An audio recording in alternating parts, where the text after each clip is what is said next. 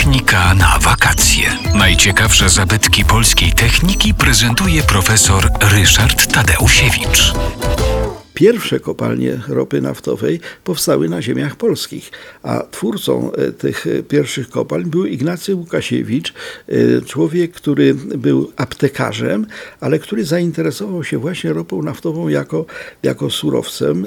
Wykorzystał ją do produkcji nafty, skonstruował pierwszą lampę naftową. Może warto przytoczyć datę 31 lipca 1800 1953 roku pierwsza na świecie lampa naftowa zapłonęła właśnie w aptece e, Ignacego Łukasiewicza. E, żeby mieć lampy naftowe trzeba było mieć naftę, trzeba było mieć wobec tego ropę naftową, więc w związku z tym zaczęto ją wydobywać. Wydobywano ją w Borysławiu między innymi, ale to już jest zagranica, więc tam nie pojedziemy tego zwiedzać i oglądać. Natomiast w Bubrce, nieopodal e, Krosna, powstała spółka do wydobycia ropy naftowej. Udziałowcami był Ignacy Łukasiewicz jako pomysłodawca, e, Tytus Trzecielski to był przedsiębiorca i Karol Klobasa-Żernicki, który był właścicielem tej bubrki. Bubrka to było takie miejsce, gdzie e, ta ropa naftowa dosłownie wylewała się z podziemi.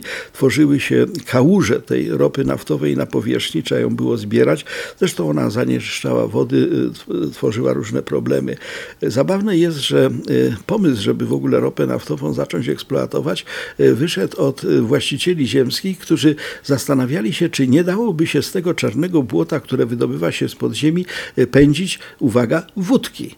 I wobec tego pierwsze zlecenie e, Łukasiewicz dostał takie, żeby przerobić ropę naftową na wódkę. No na wódkę się nie dało, ale udało się wobec tego na, na bardzo przydatny i ważny surowiec, jakim jest ropa naftowa, a właściwie potem lampa.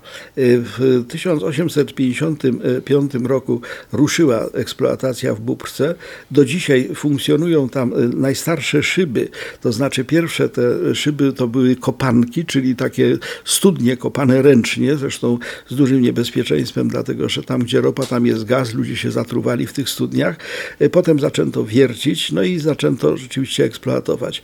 Y, w Bubrce, właśnie nieopodal Krosna, można zwiedzić właśnie tą najstarsze kopalnie, zobaczyć najstarsze funkcjonujące do dnia dzisiejszego szyby ropy naftowej, destylarnie, z 1856 roku w Ulaszowicach. No i e, taki e, dom Ignacego Łukasiewicza z przepiękną kolekcją lamp naftowych.